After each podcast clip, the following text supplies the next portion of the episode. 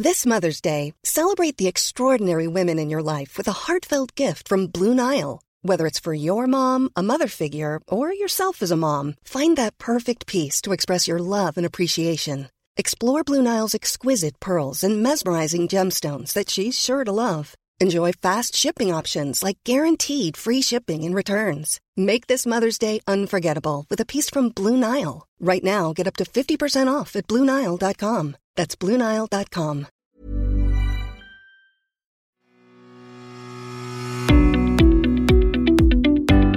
Hello, and you're welcome to the Mick Clifford podcast with the Irish Examiner. Now, one of the most fascinating stories in recent weeks has been the rise to prominence, among the general public at any rate, of one Daniel Kinahan and his subsequent apparent fall back into relative obscurity.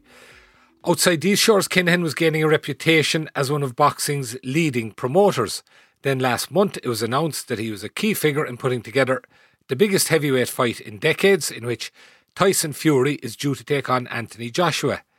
Then the Gardaí, the media, the body politic in this country all had to go and spoil it all by explaining to the outside world that this man is believed to be at the head of a notorious crime family whose recent feud with another Dublin crime entity has claimed 18 lives.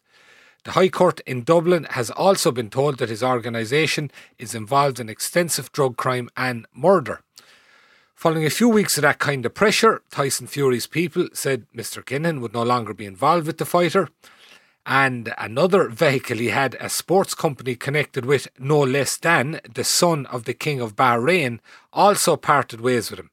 So it would appear that the bad publicity coming out of this country was having a major impact on Mr. Kinahan's apparent attempts to wash himself clean of his other associations. Interestingly, in leaving the sports company, he said that he was going to pursue other interests. Now, as I'm sure you know, that's a very uh, common term, but it sort of has an interesting ring to it in this instance. Equally fascinating, though, is that Daniel Kinahan, who's a Dubliner, resides in Dubai, from where allegedly he directs his gang, which is responsible for a good portion of the flow of drugs into this country. Now, to discuss the man at the centre of this, and particularly his modus operandi, I'm delighted to be joined by an old friend of mine from the days of Tonight with Vincent Browne, and that is security analyst with the SAR Consultancy and former Garda, Sheelagh Brady. Sheelagh, you're very welcome to the podcast. Thank you very much for having me. Sheelagh, if we could look first at Daniel Kinahan's attempts, I suppose, to legitimise himself. In some ways, it's the kind of thing that I suppose we might be used to in the movies, but it's highly unusual in real life that somebody from a background like his would pursue a kind of a high profile role in legitimate business. Well, no, that's if you could call boxing a legitimate business, but let's for the moment. People at that level, even when they're changing tack, they tend to stay in the shadows, don't they? I think there's two things. I think the first is uh, you've sold, I suppose, in your introduction there, something that Jay Spade says in his uh, video about the Regency shooting and uh, the Kinahan Hutch feud. Uh, it just recently it was released Major Plans, and he said worth a movie that would have won an Oscar. And I think this story is just that. I think when people um, are at that kind of high level of organized criminality, and we have to admit that uh, the Kinahan Drug Group are an international um, uh, criminal group. Um, and it's not just Ireland saying it, you know, it's reflected in reports from Europol, from the European Centre for Drugs and Drug Addiction. And I think when somebody or, or a body get that big, they do make personality uh, wise, they make one of two choices. And that's to legitimize their wealth to clean the money, so to money launder, and then go very low profile. Or in this case, they legitimize their wealth into uh, shelf companies or legal companies, and then nearly have built such an ego that they have to they feel that they have to rise above and then be legitimate in a legitimate world and i think we're seeing the second in the case of daniel kinahan um, i think he's he's this isn't something new this we can see date this back to you know uh, actions of his father, But I think to see it so blatantly now within the boxing fraternity, I think it is something, as you say, movies have been made on less. Yeah, and speaking of movies, um, in relation to this specifically, there was uh, a, a so-called movie, a very short one, that was around on YouTube there a few months back. And the gist of it was it, had high production value, so it obviously took a few bob to put together.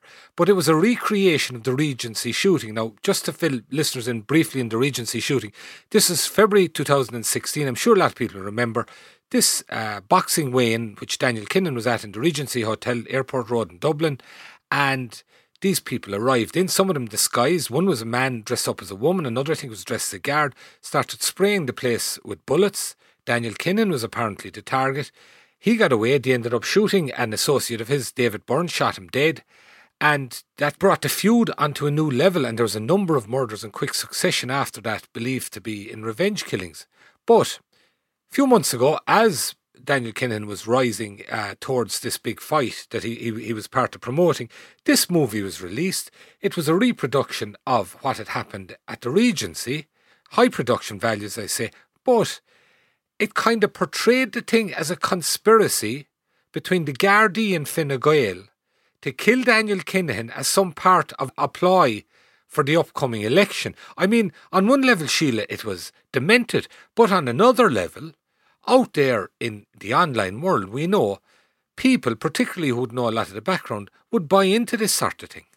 But that's it's clear from, and I, would say this is probably similar to Jay Spade's drill video, Major Plan. Jay Spade, he's, the, he's the rapper, isn't he? He's the rapper, and yeah. like uh, many of these drill videos are created by criminal gangs and other musicians, but Jay Spades, he, he's worked with uh, Professor Green. He's not just a flash in the pan. You know, he has a legitimate career in this area. And he was interviewed. Now, I should say, he was interviewed by um, MTK's.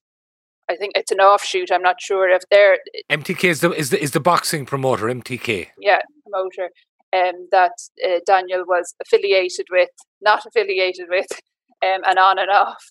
But they have a YouTube channel, IFL, and um, Jay Spades was interviewed for that, and he actually said, if this was um, an incident that just happened on the streets, I wouldn't do a rap about it. But the fact that it was a conspiracy against and an injustice against Daniel Kinahan, that that's why he felt he had to rap about it.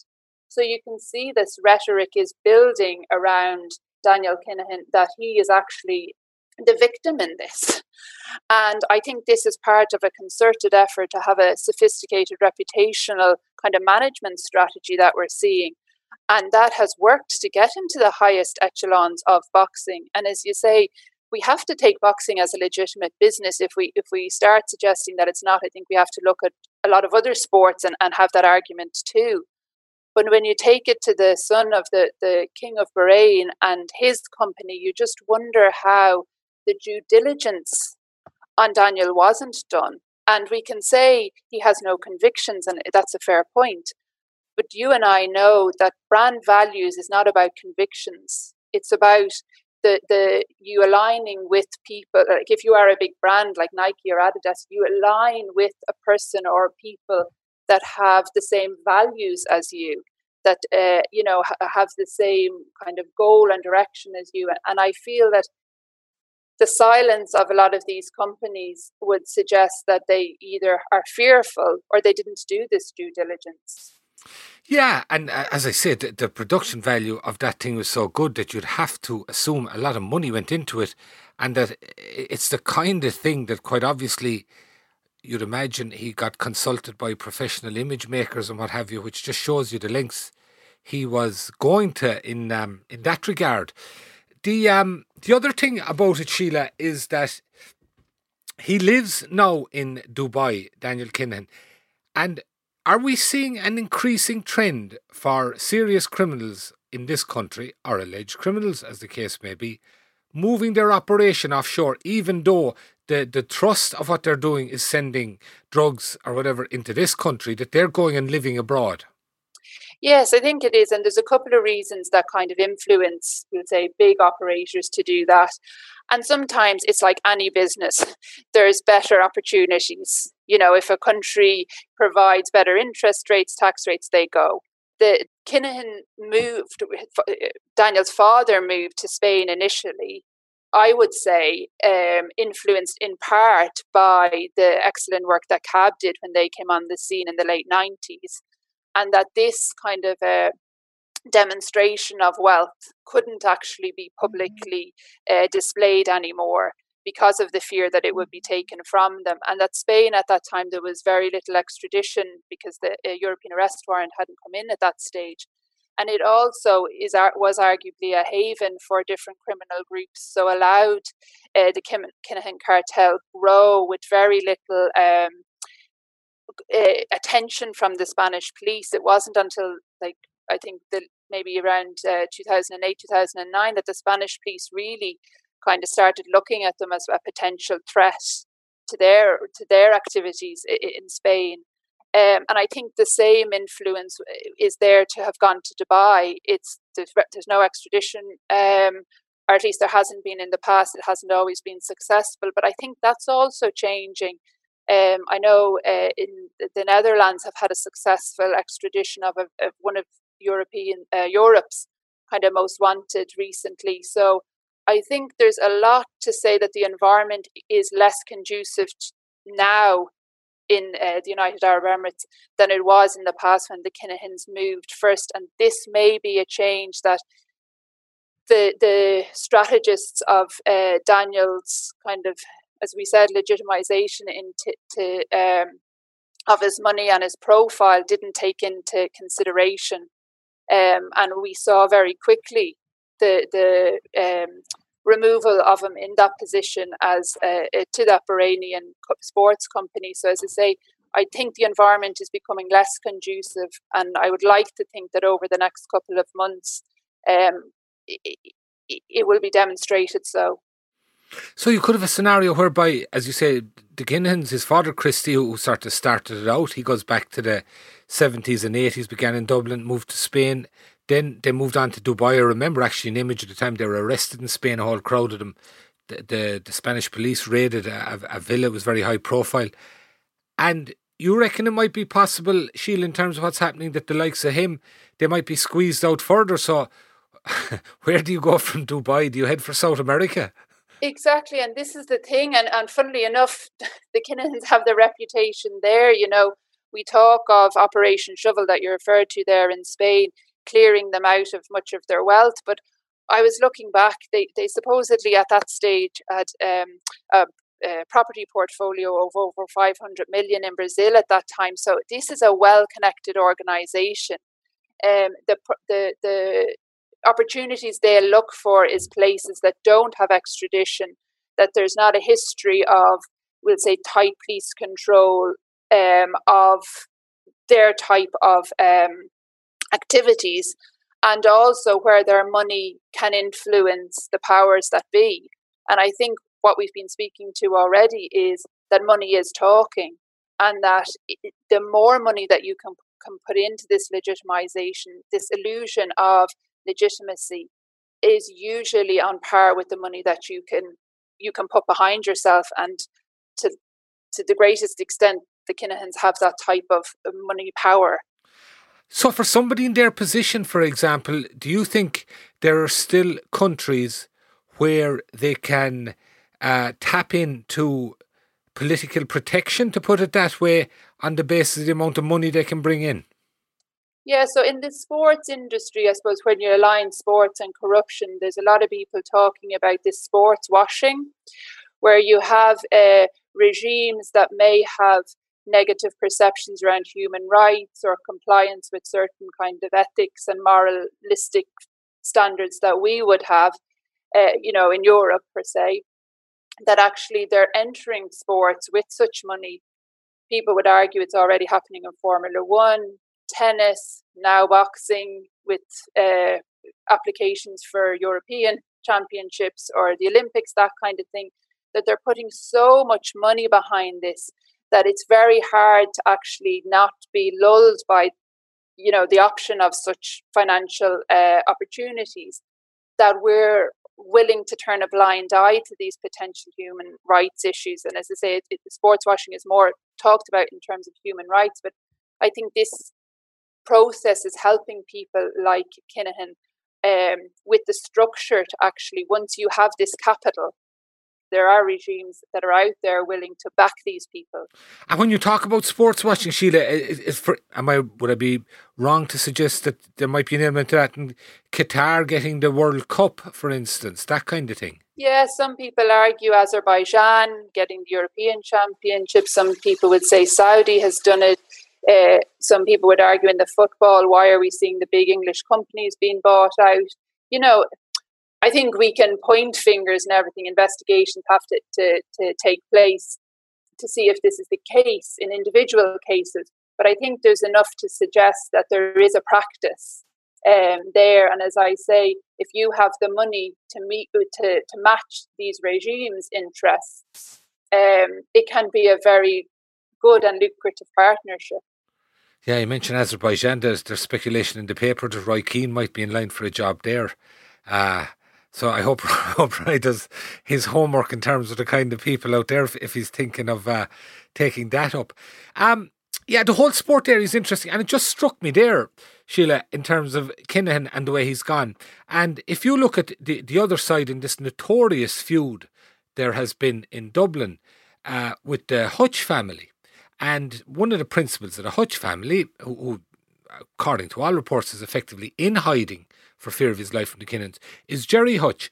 And to some extent, he offers a contrast because he was a notorious, uh, certainly had a reputation for being a notorious criminal. Cab took a fortune off him. And he appeared until this came along to have got out of it, to have started a job. He was photographed a few times chauffeuring around celebrities and that kind of thing. And he had an interest in boxing in a local capacity. He in, in Dublin's inner city, I think he was well regarded despite his past in terms of that sort of thing. And I suppose you could say he was a contrast to where Kinahan was going, certainly up until the point where, and I think it was through his nephew, who was involved, the Kinahans, that he got dragged into this whole um, this gang warfare, which is I don't think is an exaggeration to call it that. Yeah, I think he he is kind of the the first an example of the first uh, approach to when you make it big, get out and stay low kind of approach. Um, and I think to some extent, you know, I'd say he probably would have preferred to be in that position. But whether he's in fear of it, I'm sure he's in one way in fear of his life, but in the other way, whether I think somebody of that magnitude just sits back and takes it, I don't know. I, I part of me would wonder where whether the silence is uh, part of a, a, greater plan, you know, to recoup reactivate and, and see what he can build behind him. I, I just don't feel we've heard the end of this as a potential feud. You know, the best kind of attacks happen when you're least expecting them. Um, so I, I kind of would put that, say that, you know, potentially this isn't kind of over. But I think as a as a strategy, when you're coming out of, of serious crime, to stay low, it's good. You can legitimize yourself. There's so many cases we don't have to look for the films it, to, to demonstrate it can work. And as I say, Daniel, I just think is taking the the uh, the other approach. And the funny thing is, linking you back kind of a bit to the start there. Part of me doesn't think he's gone away as well, taking him his name off these kind of the big fight and these companies. I think we've seen that when he supposedly sold his share in MTK after the Regency, um, and then to come back as an advisor, albeit an unpaid advisor, and then to be supposedly the introdu- uh, the person who introduces these doctors back to MTK, we can see that he's he's not going away. He's been taken out of the limelight, I think, to damage limitations, and if and when the need arises, he'll come back out of it. But but I think, and I wonder whether his strategist realise that when you put somebody in such a high profile position political will, if it wasn't there in the past, they're, all, they're often put in a position now that they have to act. Ireland couldn't be seen to allow this happen, conviction or no conviction. Uh, other criminals will see this maybe potentially as a vulnerability for him. Um, so I, I think, as I say, whether An Síochána or another international police force uh, use it as an opportunity to, to go for him, or whether um, potentially uh, uh, another player in the criminal world use it. I think more has to come in this story, really, from that respect. And I, I don't think he's gone away from the boxing. I just think he's been taken off the front line. Yeah, and it's interesting you say about that thing about the political will, because isn't that what happened in uh, South America, for instance, in Colombia with the likes of Pablo Escobar, who was allowed, now on a very different plane to what goes on here. I'm not suggesting for a second politically anybody would allow criminals to operate here, but in terms of that political will to provide the resources and the legislation to absolutely smash them, that's what happened with uh, Escobar. He got too big for his boots, and uh, the elected leader says, Well, hold on, this guy could be taking over the country, so we have to take him out. As I say, on a different level, but the same theme, I would say, is um, is operating there. The, of course, we also have to remember, Sheelagh, that we're talking about these individuals and their strategies and that, but at ground level, what you're talking about is the currency of their wealth is drugs, and particularly in the more deprived areas, flooding inner cities with drugs, and as well as that, organising in such a way that they recruit young people in a lot of disadvantaged areas, some of whom seem no way out and they've damaged backgrounds or whatever, recruiting them to become their foot soldiers. Yeah, and I think if you look at the Kinahan case, Daniel was elite. He entered the, the criminal world at the top. Mm. The guys he employs or takes on or is associated with enter from the bottom. They don't get paid well, if get paid at all. Part of what they're asked to do is to be seen with the group. You know, they're starting very young nowadays um, there's this illusion that they, you know, the American dream, you can be the big boy. This is put to all of them. But Daniel never had to do that grunt work. Why at 42 he has no convictions? You have to ask. Most of these young people will have been JLO'd, they'll have got into that rat race of small convictions, you know, building and building and building. At 42, to have no convictions and to be it, he was protected from, at least in my opinion, from the outset. And yet, these people that he that they recruit and take on board, they provide them with an illusion that they can be what Daniel is. And it has broken communities. And uh, like before, actually, I joined um, on Garda Síochána. I did an internship working um, with Dublin AIDS Alliance, and they had a drop-in centre for uh, IV drug users. And that was something that was really lovely about the inner city area was that kind of community. And even though drugs had been such a scourge on it, there had been that lovely tendency of community. And now, because of this feud, people do not trust each other because people have had to take sides, family bloodlines, you know, and, and I think that's what this has broken down. And when we can talk about this illusion of wealth or legitimization of wealth, if he has to look these communities ever in the eye, he and his activities and the activities of his family and associates, be them on any side, have ruined these communities. I would say forever. They've they've. It's not the people that are wrong. It's the the the conditions of an environment that he and others of his ilk created that left these communities with little other option. It would be hard for any of us. I, I wholeheartedly believe it would be hard for any of us to avoid uh, either getting involved or have to making that tough decision of whether to get involved or not if we had been brought up in those conditions. I agree. Are, and a lot of them pre, very vulnerable to the whole area of um, end up taking hard drugs and then getting addicted and becoming pawns as a result. But as you say, if he ever had to face the communities, but he certainly doesn't so far because he, he, he glides at a level well above it, as you say, protected. The other thing there, Sheelagh, the likes of major crime gangs like that, how do they go about washing their money, legitimising their wealth? So the simplest thing to do is to put it in industries that use cash. So things like a lot of a lot of criminals will start with things like bars, restaurants, you know, where a lot of cash is held over. So it's what you put through the till. Uh, as people get bigger, property is a good one because if I own the property and I rent it out, then once that rent comes in, it's clean money, even if it's going into a bank account. But that's only that only works if the bank or the country that you're doing it in doesn't have checks and balances of where this underlying money comes to buy into these industries. Um, as businesses grow, a lot of big drug uh, groups would actually try to, to gain either traction or buy companies themselves in the import export industry. It helps them bring in their commodities, but it also legitimizes it. So they, they'll start putting it into anything where there's less con- either a country or an industry, whether there's where there's less controls on the starting money, like where this original money comes from. And then they build from there. Once it's clean, then they pump it into bigger industries and bigger and they grow their legitimate wealth that way. And once you do that, if you do go to another nation and your money's clean, it's very hard for that country then to to disprove where the money came from. So I would argue that there has to be legitimate businesses within that early stage of that cleaning of money, whether it's lawyers, whether it's financiers, accountants, that kind of turn the other cheek, or nations that don't have uh, strict rules on following the money where it comes from, um, that facilitate this and that they gain on the back of it. Yeah, that's it. And uh, say, for example, Sheelagh, I'm a lawyer. I'm a very high priced lawyer.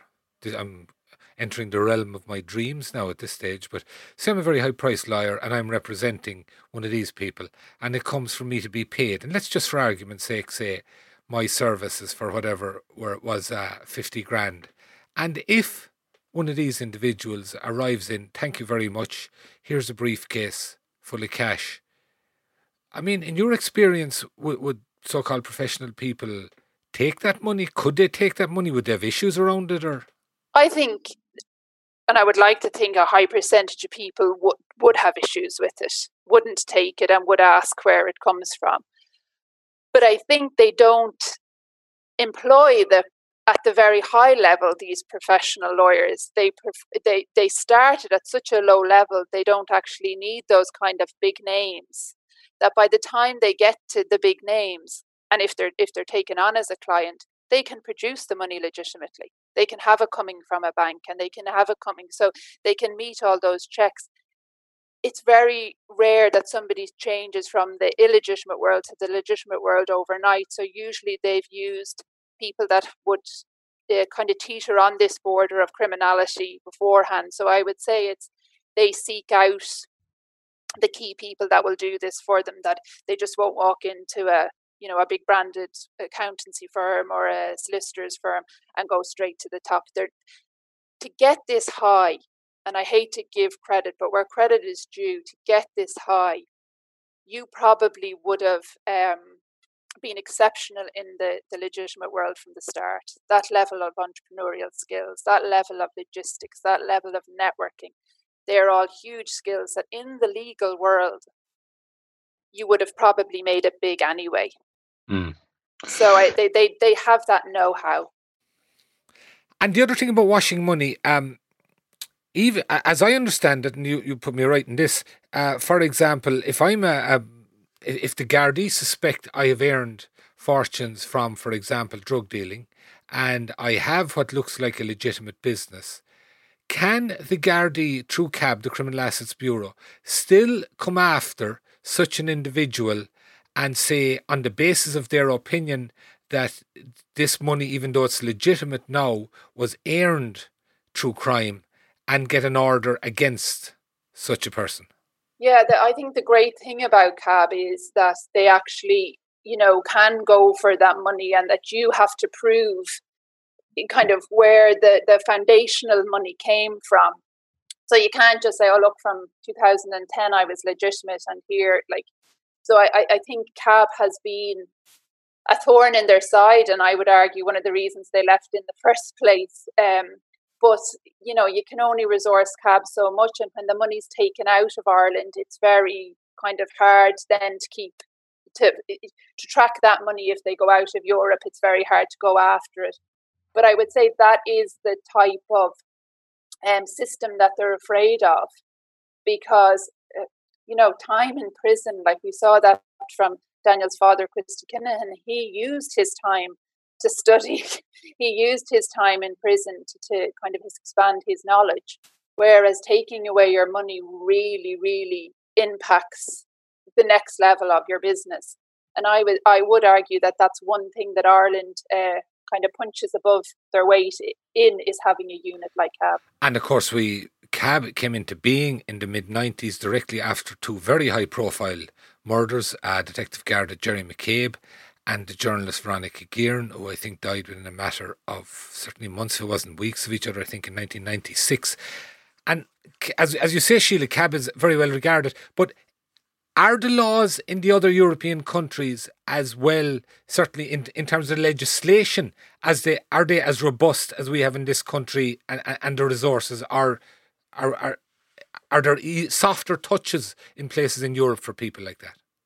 Yeah, I think across the world uh, there are softer touches and, and places in Europe, yes. And I think, you know, regulation is a great thing and a, a, you know it constricts a lot of businesses from growth but it doesn't restrict uh, criminal groups they just you know it doesn't apply to them so they'll go to countries they'll go to, to jurisdictions that allow them protect their wealth or make it harder to to uh, to come and check that kind of route uh, and the, where the money was made and that's what made makes it harder when when uh, the Kinahans went to Spain it was very hard for the guards to follow them and you know people could say they took the eye off the ball. The crime was displaced out of Ireland, so therefore then they didn't have to, to, to kind of follow it anymore. But I don't think it's as simple as that. I think once you go into certain jurisdictions, it really is harder to, to follow the money. Um, and these groups know that, and that's what that, that's why they move. And Sheelagh, the um, the currency for crime these days, we hear a lot about cybercrime and that. Is drugs still the main currency for these serious transglobal criminals? the funny thing is, Mick, I think they they they uh, from from my experience, they um, any commodity once it can make money. I had the opportunity to interview organized uh, criminals in a prison in Bosnia uh, a number of years ago, and I remember speaking to a very serious criminal who had operated during the war. And the interesting thing, I suppose, with the criminals at that stage, had a war between uh, the three groups within Bosnia um, Bosnian Serbs, uh, Muslims, and the Croats. Whereas the organ and, and very deep divisions, um, and the organized criminals operated above that. You know, during the war, they had these relationships that crossed the three groups and many more. And speaking to one of them, said, Sheelagh, we, we don't send trucks with drugs and come back empty. So there will there's always a flow of something. So it's very rare that we'll say drugs is a single commodity. A lot of the times you'll see going one way is hard drugs, potentially the other way synthetic drugs. Uh, firearms is usually a, a controlled commodity within it. It can be cigarettes. It can be anything that makes money. We're seeing in the COVID nineteen. It's surgical masks and uh, pharmaceuticals. And I, but I, I think what we probably are seeing a slight change in is how that's transferred into financial gain. So it's not just cash anymore. Um, there is that cryptocurrency element to it. So I would say it's it's becoming more complex because of that. But there's no, I, I don't think many criminal groups are um, very specific on the commodity that they trade. And finally, Sheelagh, the um, there's always been a capacity among some of these particularly very big criminals to stay one step ahead of the law. Is the law in general, and you've you've experienced right across a number of countries, but in general terms, is the law catching up with them? Or are they being continually innovative and finding other ways to continue doing their business? Yeah, so I think in terms of cyber between Europol and the investment into cybercrime within the European police forces, the speed to which the uh, Europol and, and the national police forces are responding is a lot quicker than I would have seen in other areas. Very progressive, very tech, uh, you know, good technical know-how, um, and they're quick to adapt and adopt. You know, they engage a lot with private sector, which we didn't always see in other areas of traditional crime. And then there's normal policing. So the laws in themselves are good. but you have to resource the police to be able to uh, gather the evidence so those laws can take effect. And yes, when big incidents happen, like the Regency shooting, it's often quick. It's we're often quick to say, why don't the guards react quick enough in the case of Ireland? But I think what we've seen since the Regency shooting, that once the resources were put in, the guards have actually strategically, which they have to do, traditional policing, traditional investigation, but they've done it at a strategic level that is slowly dismantling this group. If they went straight for the top, somebody else would have stood in. If they went straight for the bottom, more foot soldiers would have just come on stream. They've really uh, been dedicated at dismantling the middle. So when they're ready to go to the top with cast iron cases, it will be very hard for the group to react quick enough. So sometimes it's actually not the law. I, I don't I think in Ireland we have very good legislation. I think sometimes the resources into actually policing that could could be better. But I do believe, in terms of this feud, that the guards have taken a very strategic um, and and really uh, approach and really put the, the resources within to it. And I think it probably hasn't happened quick enough for a lot of people, and maybe the communities uh, really affected will say it definitely hasn't happened quick enough. But I think in the long run, it will have a, a, a longer term um, uh, impact that hopefully will positively affect their lives. It's fascinating, Sheelagh, and I suppose on so many levels it affects all of us in society, some far more than others. Unfortunately, people who are at the front line in terms of issues around drugs and that and, and vulnerability to being uh, taken in by these gangs. But it is a very fascinating area. Sheelagh Brady, SAR Consultancy, thank you very much for joining us today. Uh, I'd like to thank our engineer, JJ Vernon, on sound. Thank you for listening. You can subscribe to us on iTunes and Spotify. You can let me know what you think at mick.clifford at examiner.ie or on Twitter at, at mickcliff. That's it for this week, folks. Talk to you again soon. Thanks.